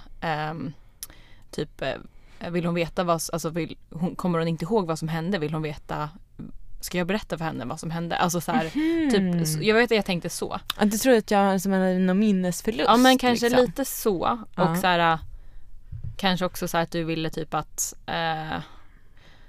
ja, men typ höra... Jo, men du ville ju höra mitt perspektiv på det som någon sorts så här utomstående person. För du såg ju såklart från ditt perspektiv liksom vad som hände.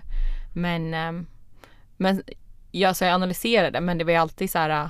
Det finns ju ingen chans i världen att jag skulle säga nej att vi skulle ses. Det är ju liksom det är ju bara det enda rätta som man kan göra i den situationen. Men okej, så det var din första liksom kontakt tillbaka liksom. Sen vet jag att efter typ 2 veckor till någonting så åt ju du och jag en till kollega lunch. Ja, just det. Då var du ännu lite, alltså du, man såg hur du gjorde framsteg. Och där hade jag verkligen så här peppat upp mig för det där liksom. Jag hade lyssnat på så här peppig musik innan och så här, som vanligt så här, jättegod tid och bara, här är det. Och så här. Jag kommer ihåg att det var så soligt den dagen också. Ja, det var, så det var liksom, blev vår också. Alltså, då, och jag kände väl lite så här, nu vänder det så här, nu kommer solen, nu lyssnar jag på peppig musik, nu ska jag träffa 2 kollegor och äta lunch. Det var så här, jättefint ställe när du valt allting. Så här. Nej men det var väl bra. Och så tyckte jag det var väl skönt att ni var 2. För då hamnade inte allt fokus på mig heller. När vi bara träffade varandra så kände jag så här, nu blev det lite stelt och så. Men då pratade ni med varandra ibland och jag bara så här, jag tyckte det var skönt att bara lyssna på er.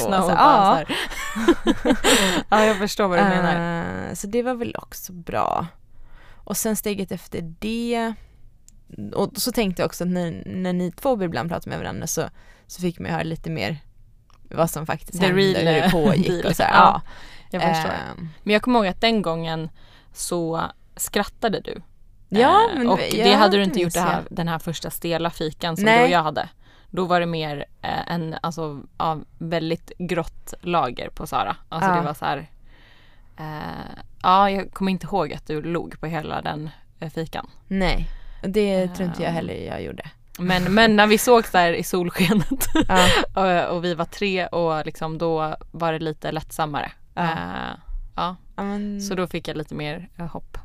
Ja, och jag kommer ihåg att det var också väldigt bra. Alltså jag hade mycket så här osäkerheter kvar. Så här, kommer jag någonsin kunna jobba igen? Och hur ska allting gå? Så här.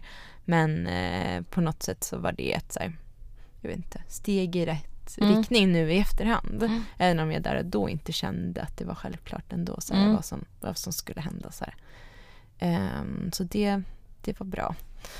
Och sen så var det ju så att jag liksom besökte arbetsplatsen kanske 1 eller 2 gånger innan jag började jobba. Väldigt korta stunder. Jag vet inte om vi träffade varandra då. Alltså det är många personer som jobbar där och det var ju inte specifikt alltså, att jag hade bokat tid med att träffa dig. Minns du?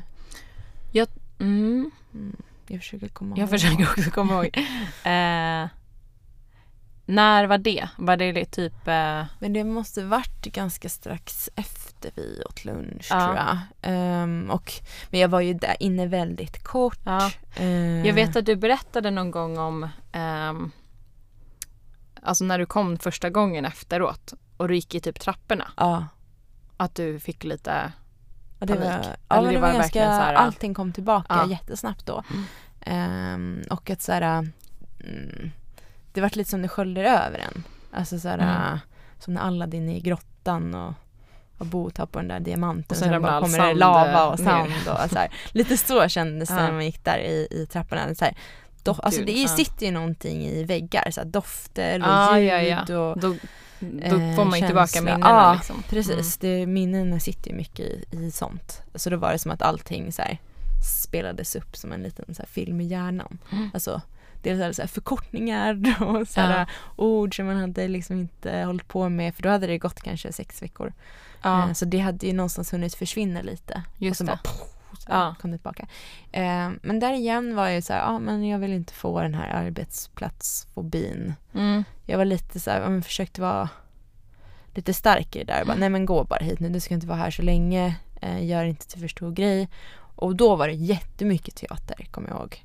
För då var det ju så mycket människor där som man kanske har en mycket så här, inte, professionell. Men det och den andra kollegan kunde ju släppa lite. Ja, såhär, exakt. Försöka vara lite mer mig själv. Ja. Men så här kände jag att men nu kommer alla fråga hur jag mår, vad jag gör och sådär. Och jag kände ett jättestort ansvar att svara på allt det där. Och att jag kände ett stort ansvar att säga att jag skulle komma tillbaka och sådär. Det tyckte jag var. Hur kändes det när du kom in där första gången efter och liksom började komma fram kollegor och folk? Alltså, vad sa de och vad svarade du? Och båda du? Två. På ett sätt var det ju tror jag, fint att liksom, man förstod att många bryr sig om ut som person. Att man fick en kram och de bara sa så här, jag är jätteglad att se dig. Och att så här, det räcker så. Men sen var det inte så att de sprang iväg till nästa möte, utan de liksom ville stanna och fråga lite mer. Då fick jag lite så här, men hur är det nu då? Hur har du det? Så här, hur mår du på riktigt typ? Ja, man bara, you don't wanna know. Så bara, vad ska jag svara på det här? Så, nej men jag är trött, men det är bättre. Så här, alltså, jag hittade ju på någonting då och sa typ så här, nej men jag sover mycket på dagen. Jag såg inte skit, jag hade ju sömntabletter, jag hade ju sömnsvårigheter liksom. Eller typ, ja men hur mår det? Så här, ja men det blir lite bättre långsamt. Här. Så bara, nej det kanske inte alls var. Men det var lite som att så här, men de där frågorna är för komplexa för att svara på riktigt. Jag kanske inte ens själv har svaret hos mig på riktigt. Nej. Samtidigt så kan man ju inte bara strunta i att svara heller. Alltså, så man måste säga någonting och man kan ju inte bara säga det är bra. Så här, yes, yes. Man måste ju liksom yes, yes, it's good. Man måste ju ändå säga något. Och just det, prata engelska kommer jag ihåg. Vi pratar ju alltid engelska i vårt jobb. Vi har ju så mycket nationaliteter. Det hade jag ju inte gjort på ett länge. Just bara det var måste ju varit en annan nivå i hjärnan. Tänkte du på det innan eller kom du på det först när du kom till? Nej, på typ där. Sen så var det ju en del av kollegorna i svenska, då pratade du ju svenska så här, men gud vilken så här, det var oj, extra lager av komplexitet liksom för hjärnan. Men jag minns att jag tyckte det var obehagligt där och att jag kände att jag behövde säga saker och hålla upp en fasad på något sätt och så här. Och det där är svårt. Man kan inte säga så här, nej men det ska man inte behöva. Och i efterhand så kan jag ju känna mig att så här, men vad fjantigt att jag höll på så. Men det är inte så lätt situation. Nej. Och jag förstår att folk frågar. Man vill ju veta, man bryr sig. Ja. Och det kanske är som vi var inne på lite förut också, att det är någonting man måste gå igenom för att ens, alltså det är en tröskel man måste ta det där jobbiga första liksom mötet igen. För att det ska kännas bättre sen. Men har du något så tips till vad man kan säga som kollega? Är det lite samma? Ska man ens fråga så här, hur mår du? När man ses? Eller är det mer hej, vad kul att du är här? Jag tycker det är väl dumt att säga så här får man inte göra, så här får man göra. För då så igen så blir det massa krav i det liksom. Vänta, vad sa de nu då? Men det är klart att den frågan är ju inte ens favoritfråga. Så ska man säga. Det är så här, nu kommer det här igen. Samtidigt så är det nog så att den utbrända har säkert spelat in ett liksom förinspelat svar på sin det klassiska liksom, frågan. Klassiska hur mår du telefonsvarare. För du kommer ändå inte så här, du kommer ändå inte få höra den innersta sanningen. Nej. Så är det värt att fråga då. Så här. Men kanske. Alltså, jag kommer, alltså, det kommer inte liksom gör situationen sämre och det är ju en väldigt spontan fråga. Så det är svårt att säga, liksom, hålla sig för fråga det. Ja, exakt. Men man kommer nog ändå inte få ett ärligt svar. Så då kan man ju fundera på liksom, där igen, att så här, inte fråga frågor kanske är det bästa. Att kanske bara kommentera eller prata liksom. Eller säga en sak, jättekul och se dig. Jag är glad att se dig. Så här, jag tänker på dig eller någonting. Ta hand om dig själv. Vi ses. Och liksom kämpa vidare. Ja. Just det. Typ så. Det är nog bättre. Och det kommer jag ihåg också när jag var dålig. Det var mycket skönare att lyssna när de pratade än att prata själv. Så att, det kan man ju tänka på också. Att, så här, att fråga frågor och att den som är sjuk ska svara på dem. Det går. Men typ inte lägga så mycket så här, press på den som har varit utbränd, utan mer, man kanske bara kan börja snacka lite själv. Ja, och bara så här, ja men vet du vad som har hänt här? Typ, så här, och ja, så typ liksom lite någonting sånt. Men jag förstår igen, som du sa. Ja. Det kommer vara en stel situation och det får nog vara så. Exakt. Och sen igen ta med sig det här med att den som är sjukskriven känner sig nog väldigt skamfylld också. Alltså tycker det är lite jobbigt. Och jag vet att det här pratade jag och Sofia någon gång om, att så här, när man är tillbaka på jobbet så det enda man ska träna på är typ så här, skaka hand med folk och titta dem i ögonen när man säger hej. Det är liksom på den nivån är man. Mm. Så sen när frågan kommer hur mår du, då är det så här, energin är redan slut. Uppgiften var bara att titta i ögonen och säga hej. Så att man har med sig liksom på vilken nivå de kommer med också. Ja, jag förstår. Tror jag är viktigt. Men jag tycker det är så intressant att du och när man har blivit utbränd, att man känner den här skamsen, alltså att man skäms. För det var som sagt det sista som vi tänkte på. Alltså typ att nu ska hon skämmas. Det var liksom, det fanns inte i våran... Vi får stå i skamrå! Ja, men det finns inte... Det var så skamrå på arbetsplatsen. Ja, nu kommer ritningen sent. Gå till skamrå! Ja, då skulle man stått i skamrå några gånger. Nej, men det känns så sjukt, för det är så avlägset från så som man faktiskt tänkte. Ja, det låter sjukt. Men, och också det här du berättar om att du... ja, men typ att ditt självförtroende bara så här gick ner på botten. Den var ju som liksom, den dog. Ja. Och det är det är intressant, men liksom det är ja, men jag tror inte man kanske har med sig det perspektivet. Nej, man har inte det. Kollega. Och det var också en sån grej när folk började fråga många frågor så här, men hur har du det? Vad gör du? Så många frågor så här, vad gör du på dagarna? Det kände jag var förhör. Alltså såhär, nej, vad hemskt. Du vet, jag tänkte ju att såhär, nu förhör de mig för att förstå. Vad är det man faktiskt gör alltså, när man är såhär, varför är hon sjukskriven? Vad är det hon gör på dagen egentligen? Varför kan du inte vara här? Så såg jag på frågan. Kan du ta emot lite jobb? Vilket jag förstår att såhär, det var ju inte det som var syftet. Nej. Och jag vet att någon gång så pratade vi om det här. Det kanske var på den här lunchen. Alltså, jag har jättestark minne av att såhär... Du typ frågar lite så här, men vad gör du? Vad sysselsätter du dig med? Ja, men precis, för att vara snäll, för att du bryr dig. Förstår jag ju nu efterhand. Och jag kände lite så här, jag måste ju säga någonting, men jag gjorde ju typ ingenting. Så jag var så här, nej men jag går till biblioteket, kommer jag ihåg att jag sa. Va? Ja. Men ljög du då? Nej, jag hade ju faktiskt varit på biblioteket. Fast alltså när jag gick in på biblioteket, för att så här, min psykolog hade då låg precis bredvid stadsbiblioteket vid Odenplan. Så att ibland så här, om jag var typ en timme för tidig, vilket kunde hända. Vilket är helt sjukt, för folk kallar mig för sensara. Alltså där är också en så här personlighetsförändring. Men jag vet inte, tänker du att jag är en person som kommer i tid eller är sen?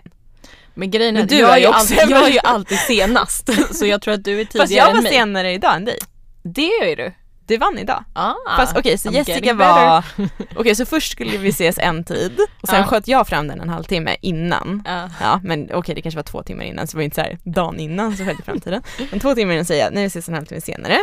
Och sen så märker jag, fan jag kommer bli sen. Och så ska jag typ säga det till dig. Och då ser jag att du har skickat sms, jag blir 5 minuter sen. Och jag bara, det är lugnt. Men jag säger inte så här, jag är också sen. Gud, så där blir jag också sen. Och sen så kommer... och nej, blir du också sen? Okej, så här. Och sen så kommer du hit och bara, var är du? Så här. Jessica är alltså 14 minuter sen och jag var typ 17. Nej, jag vet inte. Men ja, vi är i alla fall samma. Vi är sen Jessica och sen Sark. Ja, exakt. Sengångarna. Nej, men okej. Nej, men för alla andra ser jag alltid mig som en person som kommer sent. En tidsoptimist liksom. Men när jag var i den här fasen och var sjukskriven så var jag ju i för god tid till allt. För jag hade ju inget på schemat liksom. Också orolig för allting. Orolig för att komma sent. Så här. Nej, men så då gick jag in där på stadsbiblioteket, men där gjorde jag inte något vettigt, för jag orkade ju inte gå runt och kolla liksom. Så jag gick fram till den här hyran där det stod så här, aktuellt liksom, eller så här, nyheter och liksom bara tog någonting. De fick mig bara låna 14 dagar, det var helt värdelöst. Så vi liksom alltid så här, att jag lånade en bok som jag sen var tvungen att lämna tillbaka utan jag typ hade läst 5%. Ja. Men gud, det låter så fint ändå att du... Och så hade jag min lilla tygpåse liksom. Jag hade aldrig tygpåsen. Och jag kände mig som en så här jättekonstig mupp. Och jag minns när jag sa så här, nej men jag går till biblioteket. Och du bara, åh vad mysigt. Jag bara, det är så jävla omysigt så det finns inte liksom. Vem hänger på stadsbiblioteket en onsdag 10:30? Så bara, det är mysigt. På våran stiffa lunch. Alltså man hade ju velat spela in det här samtalet. Gud, verkligen, man hade velat varit en fluga på väggen. Och jag bara, åh gud vad härligt så här. Och, alltså jag känner typ så här stressen bara jag ser typ att man går till stadsbiblioteket och ser alla de här raderna av böcker och så här mängden information som bara så här växer runt omkring en. Men alltså så mycket val. Jag skulle bli bara stressad om. Absolut. Eller, som det känns, men det kanske också var en bra utsättelse för... Nej, det var ju bara... Alltså, nej. Det var bara tidsfördriv. Ja, och det var kallt ute. Ja. Alltså, så. Åh, gud. Ja. Men då har vi några trösklar liksom. Alltså första tröskeln är kanske att man bara behöver ses och det behöver inte vara på en arbetsplats. Mm. Andra tröskeln är att liksom ses på en arbetsplats. Mm. Tredje tröskeln är att liksom prata om en jobbsak. Ja, exakt. Verkligen. Så, och de tre stegen kommer alltid vara jobbiga. Tuffa. Ja. Alltså det kommer aldrig för finnas. Båda två. Det kommer aldrig kännas så här, åh gud vad skönt. Mm. Det kommer kanske vara lite stelt, lite konstigt, men man måste förbi det. Exakt. För att komma vidare. Man kan inte ignorera det i all liksom, evig framtid. Nej, men precis. Mm. Ja, men bra. Vilka bra resonemang vi har kommit fram till. Exakt. Det här kände jag inte jag. Det var inte planerat. Nej. Så här klok var jag inte innan vi började podda. Ja, det är bra. Oh my god. Jo, men här har vi en sista fråga då, liksom, och det har väl mer att göra med dig som person. Mm.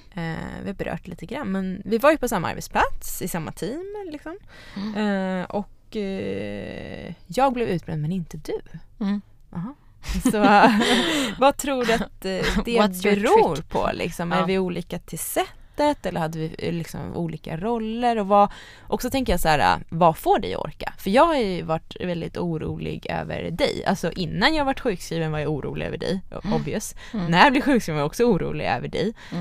Och jag är ju fortfarande lite det ibland. För jag vet ju att du är ju kvar i den avdelningen där jag blev liksom sjukskriven. Och det är ju en liksom... En avdelning som jag vet har fortfarande jättemycket jobb. Nu har det blivit många fler och säkert mycket mer uppstyrt och processer och allt sånt där jämfört med hur vi hade det då för 2 år sedan. Men det är ju fortfarande en kravfylld miljö. Så, och där tänker jag också, jag vet innan jag var sjukskriven vart jag så irriterad på att folk var så här, men ta hand om dig, du kommer bli utbränd annars. Både på Scania och på Northvolt var det liksom. Och jag bara, men alltså, det säger de till mig för att jag är ung tjej. Att jag är liksom i profilen och tänker så här, du får inte vara så duktig flicka liksom, då kommer du bli utbränd. Och, alltså jag gillade inte den så här, att man blev, klyschan. Jag var väldigt irriterad. Man vill inte vara en klyscha. Jag förstod att folk kanske sa det i välmening. Men det vart inte välmening. Förstår du vad jag menar? Jag förstår precis vad du menar. För nu frågar jag dig, inte du är rädd för att bli utbränd? Så är jag det som får, alltså jag hatar att folk gör mot mig, så andra. Och dessutom ska jag spela in svaret och spela upp det för hela Sverige. Så. Varsågod, dålen och Jessica. Vad roligt. Jag förstår precis vad du menar. Jag vet att folk frågar det, eller så säger det till en av välmening verkligen. Men samtidigt så, man känner sig samtidigt såhär, jaha, typ. Ger jag ett sånt intryck? Typ, och då tror jag att jag återigen har kvar det här lite så här fördomen att man är svag och blir utbränd. Så att de ser dig som svag. Att ja, jag frågar dig för du verkar svag. Ja, men de ser att jag är så här utom kontroll och bara så här hetsar runt och springer runt som en så här stressad höna. Och de bara, nej, det är bra tack. Det är bra. Hämtar andan liksom.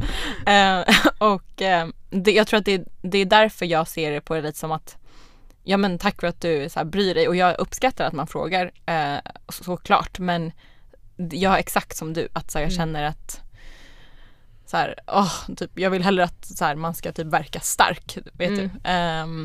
Men det är ju någon konstig tanke man har i sitt huvud. Alltså att man ska alltid vara så stark. Och sen... alltså jag tror att jag...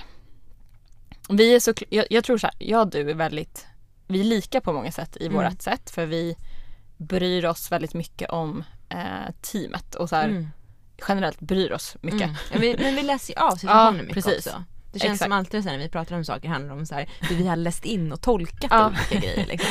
Ner till minsta så här, ögonbrynsrynka. Liksom. Så bara, när han är här, då rynkar hon på ögonbrynen. Det betyder att hon inte tycker om det. Ja, men verkligen. Så det har vi ju verkligen gemensamt. Sen självklart har vi ju olikheter också. Och varför jag inte blev utbränd. Och alltså, det är ju som sagt, det är inte bara du som frågar mig eller så här i oro liksom, har du, hur mår du typ, utan det är ju många som gör det, har varit många som har gjort det också, för att de vet att jag, ja men det är mycket jobb och jag jobbar mycket.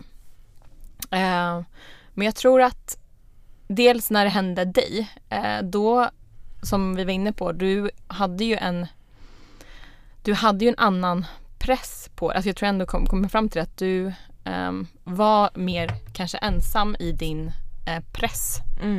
Vi hade ändå olika roller på något sätt. Ja, precis. Och jag tror det, alltså på något sätt skyddade kanske mig också. Jag funderar på, alltså jag tror jag är väldigt mammig i mitt ledarskap. På gott och ont. Ja, men, alltså att jag så här, ska skydda kycklingarna liksom, så här, höna.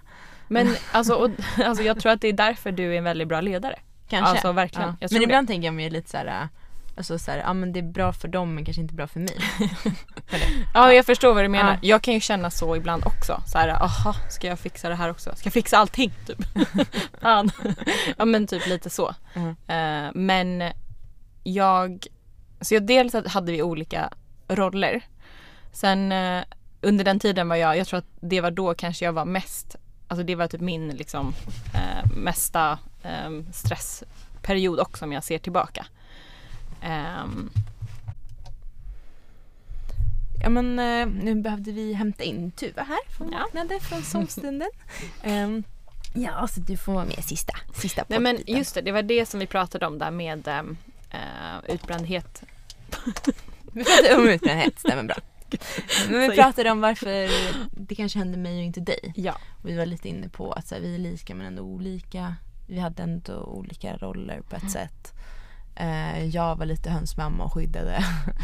men när det hände mig, jag tänker så här, fick det dig att tänka till och kanske skydda dig på ett sätt? Alltså, ja, men såhär, jag tror det. För jag, alltså precis innan det hände dig, jag vet att alltså hela den perioden var superstressig. Det var som sagt en av de mest stressade situationerna jag varit i själv. Och jag hade liksom, det kändes som att de gånger, som sagt, när jag kände mig lite mer ensam i min roll och mina åtaganden. Det var ju då det kändes som mest jobbigt, tror jag. Och när det hände dig, så det var absolut ett wake-up call. Det var det.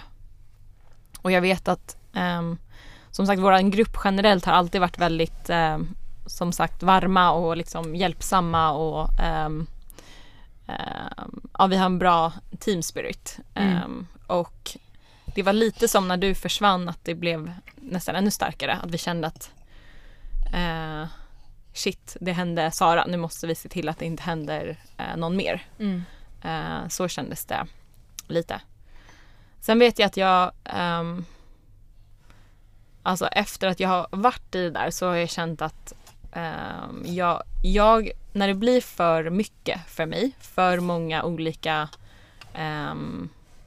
åtaganden och personer som vill mig saker och hit och dit, jag känner att det får lite motsatt effekt på mig. Jag blir nästan lite mer så här mer relaxed då. Okej, så du liksom trissar inte upp dig och... Ja, men jag gör absolut det i vissa situationer, så kan jag bli super shit, jag vet inte hur jag ska lösa det här, och så blir det liksom att jag trissar upp mig själv. Men jag tror att ibland när det bara blir för många saker, då blir det nästan att jag bara går tillbaka till så här, okej, men jag kan inte, det är fysiskt omöjligt att jag ska göra det här och alla de där grejerna. Och jag ser nästan det som lite så här komiskt efter ett tag. Mm. Att det är så här, att du skrattar lite och ja, men jag, så här, precis. Bara, haha, jag hade tänkt att skriva det här. Ja, för jag kommer ihåg när det varit väldigt mycket och väldigt sena kvällar. Mm. Sen liksom på morgonen från liksom prickklockan 8 så börjar telefonen ringa liksom med massa personer som vill saker. Mm. Och jag liksom men undrar så här, då börjar jag typ skratta. Mm. Jag bara, det blir som en komisk situation för mig. Mm. Så jag tror att jag ser det ofta lite från det perspektivet. Vilket jag tror är bra och dåligt för mig själv. För att jag använder det som någon sorts skydd, tror jag. För mig själv. Mm.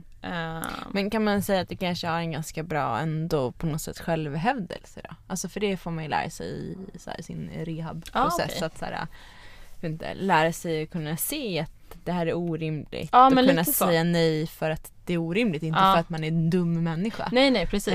Och att jag tror att du kanske är bättre på att se att så här, men det här kommer inte jag kunna hinna med. Eller det här hinner inte jag. Eller, alltså, jag har svårt att säga så här, att du är bättre på att säga nej. För jag har svårt att se dig framför mig. Så här, nej, det där gör jag inte. Ja, men jag är dålig på att säga nej generellt. Absolut. Men att du ändå på något sätt lyckas skapa dig en distans till sakerna så att ditt inre säger ändå nej. Ja. Om du förstår vad jag menar. Fast ditt yttre kanske är, jag får se om jag hinner.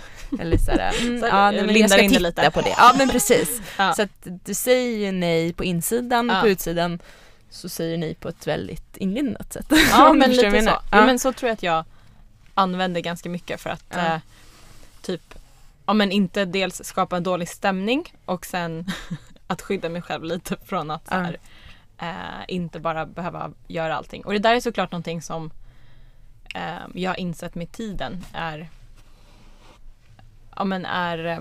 jag vet inte, men jag tror att förut så var jag nog mer att jag sa jag gör allting. Jag tar det här, jag fixar det här, jag fixar, jag gör allt.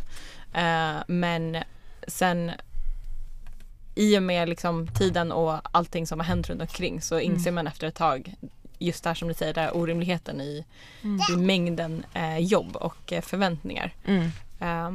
Så då blir det på något sätt som en skyddsmekanism. Och sen alltså, folk kan fråga mig ibland så här, men Jessica, du har ju så här varit nära att bli utbränd eller... Ja, de antar ändå att du har varit nära. Ja, absolut. Så här, och typ, men typ, visst har du varit nära? Alltså typ så. Och jag tycker den frågan är jättesvår för jag vet inte. Eller, alltså, jag vet inte. Jag tror det. Eller liksom jag har haft väldigt så här stressade perioder när jag liksom känner att jag inte vet hur jag ska ta mig ur det. Men sen löser det sig alltid ändå.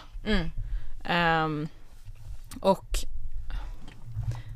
så jag tycker att det är jättesvårt att svara på. Alla har så här olika trösklar och vad är nära och vad är utbränd för dig, vad är utbränd för mig, alltså, ja, men så den frågan och det tycker jag allmänt är svårt.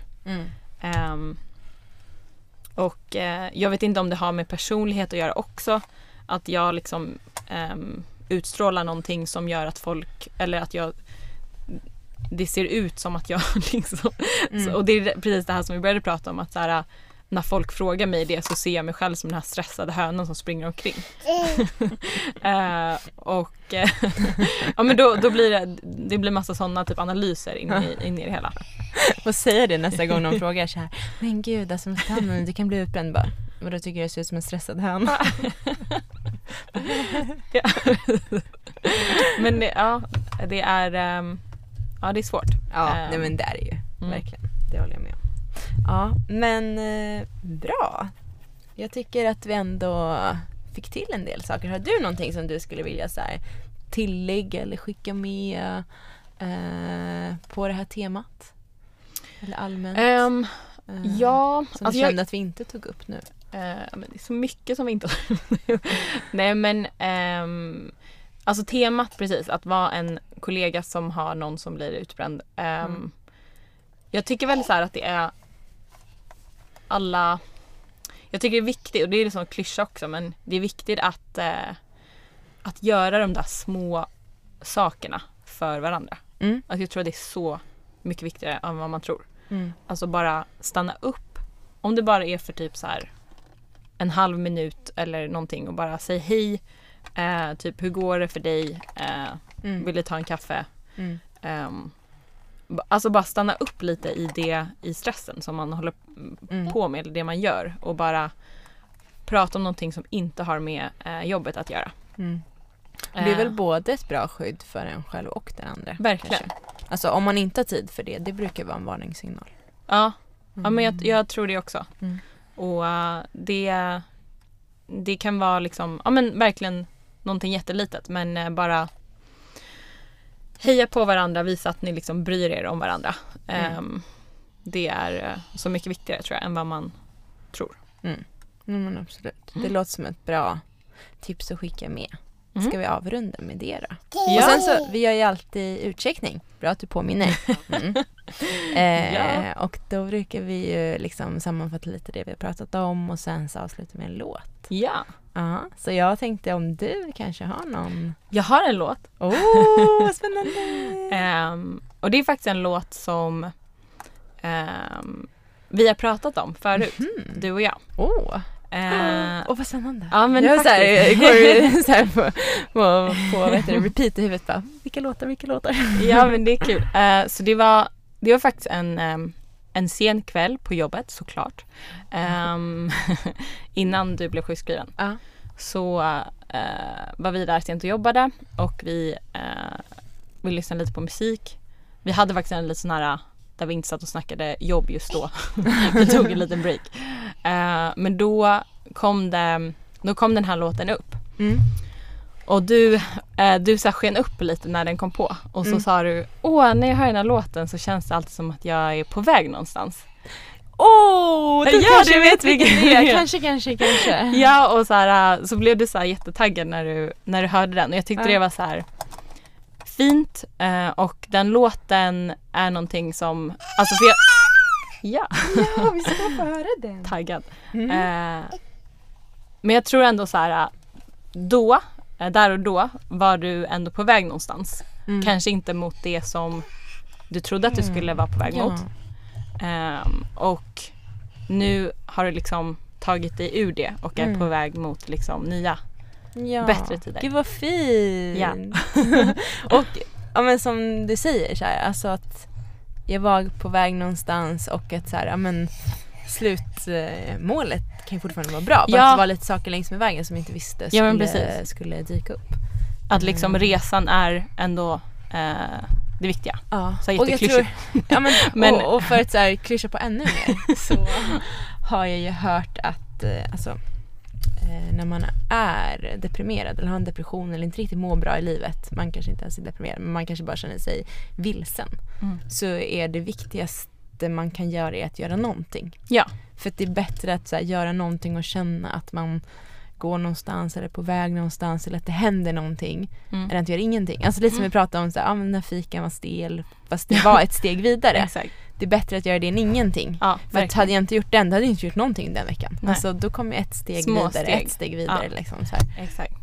Men gud vad bra. Men jag tror jag vet vilken låt, men jag är inte helt säker. Du får säga. Vill du gissa? Ska jag gissa? Men gud, tänk om du gissar fel. Om jag gissar att det är en låt med en rödhårig musik. Men det är med Ed Sheeran. Ja, det är med Ed Sheeran. Och låten heter Castle on the Hill. Just det, Castle on the Hill. Men det blir super. Då får vi klippa in den. Ja, men just det. Så man får höra den. Ja, men den visar upp tempo. Ja. Och man känner att man är på väg. Exakt. Och så här, man känner att det finns hopp och att man vill så här framåt. Så.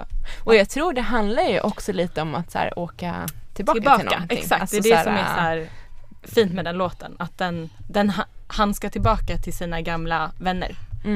Och att alla hans vänner har helt olika liksom, livsöden. Och det liksom, kanske inte gått exakt som man trodde för dem. Eller som de trodde själva.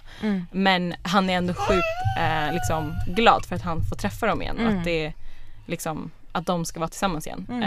Så det är också så här någonting Det finns många djupa grejer i den här låten. Finns väldigt många. Jag kände, det där är ju lite samma som att så här, man kanske återförenas med sin kollega efter någon varit sjuk en längre tid. Att så här, okej, men det gick inte riktigt som man trodde, men man är ändå någonstans glad att se varandra. Exakt, alltså, precis så.